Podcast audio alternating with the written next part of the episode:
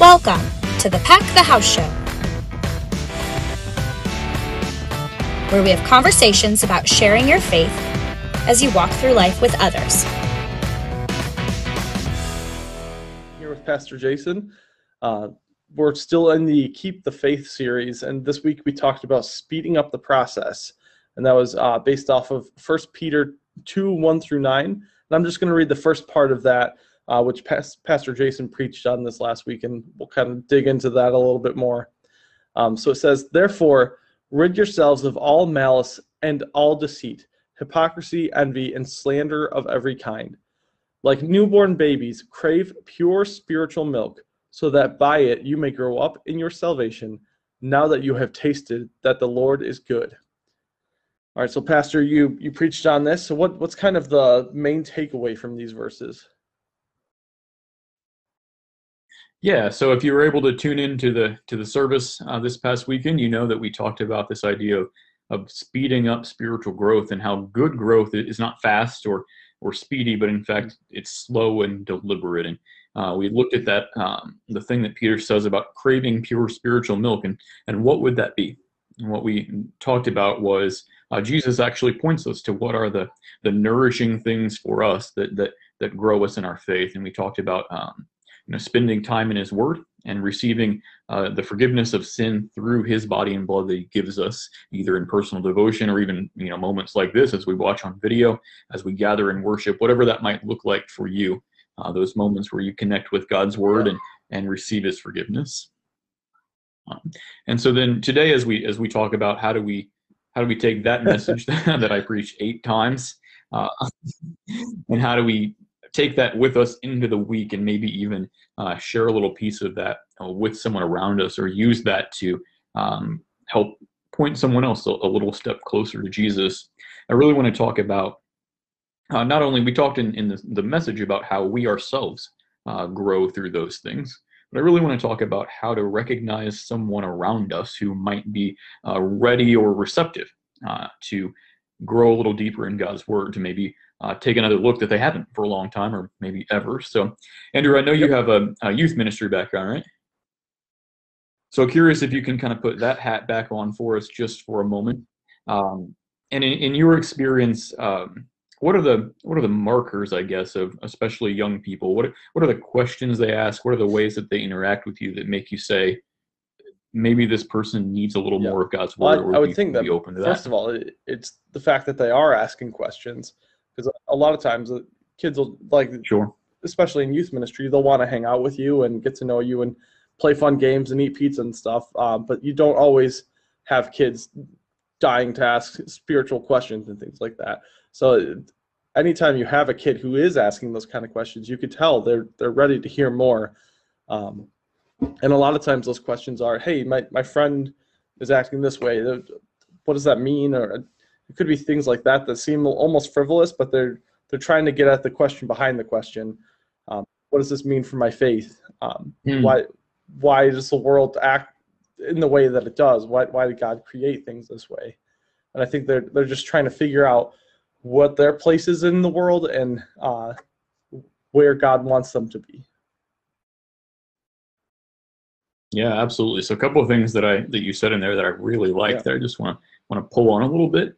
Uh, the first is that uh, most of the time, right, and this is true of all youth ministry, especially most of the time, is the the fun and game, so to speak. What would you say is the ratio of like serious conversations? Uh, to, I would say it's, uh, it's probably fun? like 80 20. 80% of the time, they just want to hang out and be with someone who cares for them. Uh, then 20% of the time, they want to dig deeper. Yep. But I, I think a lot, in my experience at least, you don't really get to that 20% unless you do the 80%.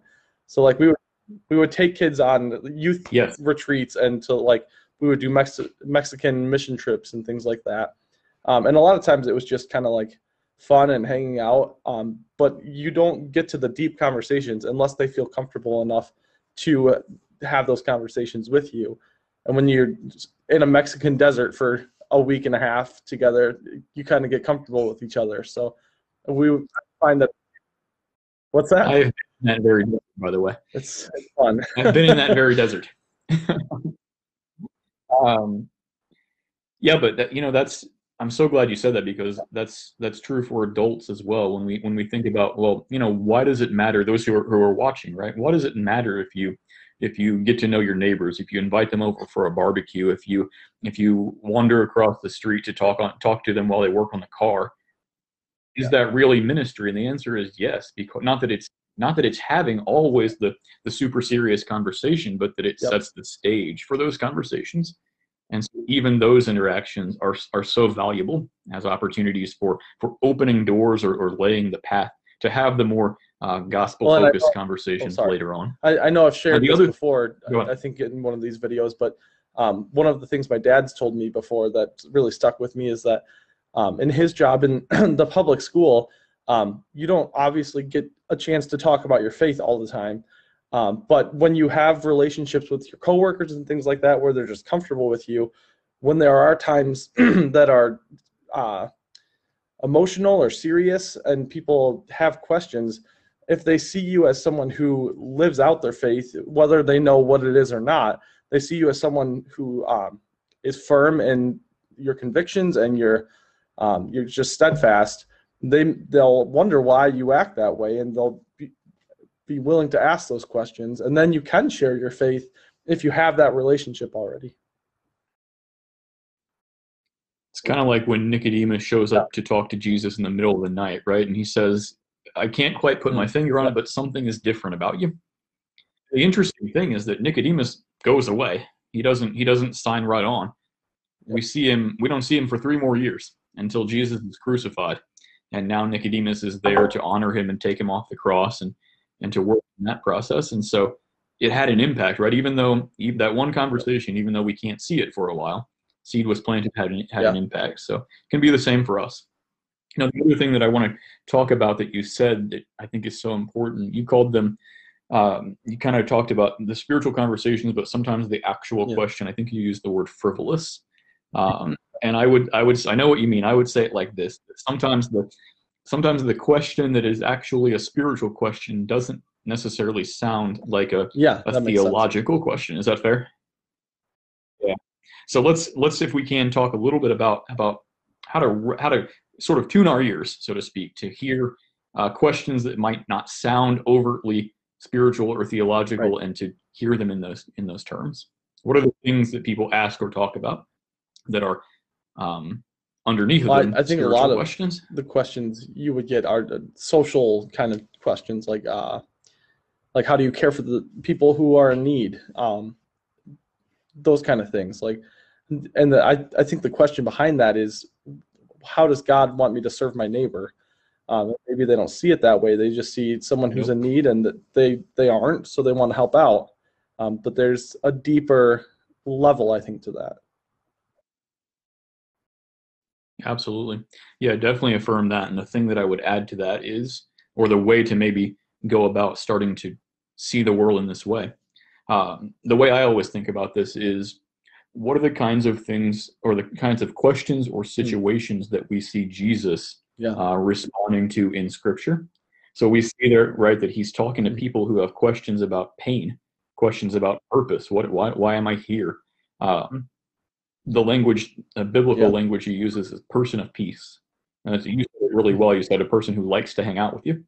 Uh, that's the person who might be receptive, right? And then listening for those those moments, those opportunities where they're asking the the big questions, yeah. even if they don't sound like big questions. Why is the world like this? We know that as sin, right? What is my purpose? And we know that as identity and all those things. Um, you know, what should I do in my life? If I maybe have a, a major decision uh, before me, right? Uh, and we would think about those in terms of vocation, right. and we can put all the theology behind it, right?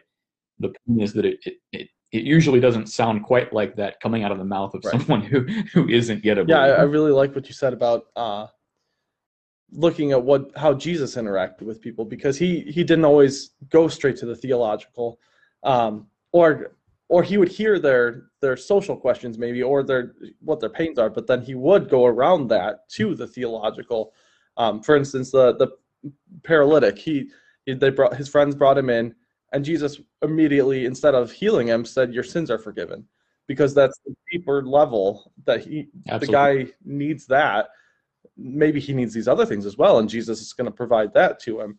Um, but underneath all of that is the sin that he, he has in his life. Absolutely. And someday we'll have occasion to talk about how those two go together. Um, but for now, I Yeah, think this is a great is great. stopping point. You feel good? All right. So that would be my recommendation for this week, right? As we uh, as we think about how to take this idea of growing through God's word to those around us, is look for uh, you said Andrew the people who like to hang out with you, and don't be afraid to spend the majority of those interactions just hanging out, but then look for those questions um, that we know are big, deep theological questions that maybe though present themselves in more kind of surface ways about about challenges or pain or purpose or or um, questions like that. Again, spend time, especially in the Gospels, looking at what Jesus does, how he talks, Yeah. how he responds. So you'll be when ready you're hanging out with people Uh, you and people do- feel comfortable with you, don't be afraid to talk about Jesus. It, if it seems like. Especially if they ask. If they ask, that's how you know Awesome. that they're open to it. yeah, that'd be great. Can I close with a prayer? All right. Jesus, thank you for uh, the example you give us. Thank you for nourishing us through God's word. But thank you also for the uh, the, the pattern it gives for how we can um, help others come to that same nourishment as well. We know it isn't our job to uh, to fix anyone or save them, but that you involve us in the process of pointing our, our friends and our neighbors toward it. So uh, simply ask that you would open our eyes and uh, give us willingness, give us words at the right, the right time uh, to um, be a part of your plan for those around us. Amen. In Jesus' name. Thank you all for joining us. Thanks, Pastor. All right. Thanks for joining us for the Pack the House show. For more content like this, or to connect with us, visit our website, cornerstonelutheran.church.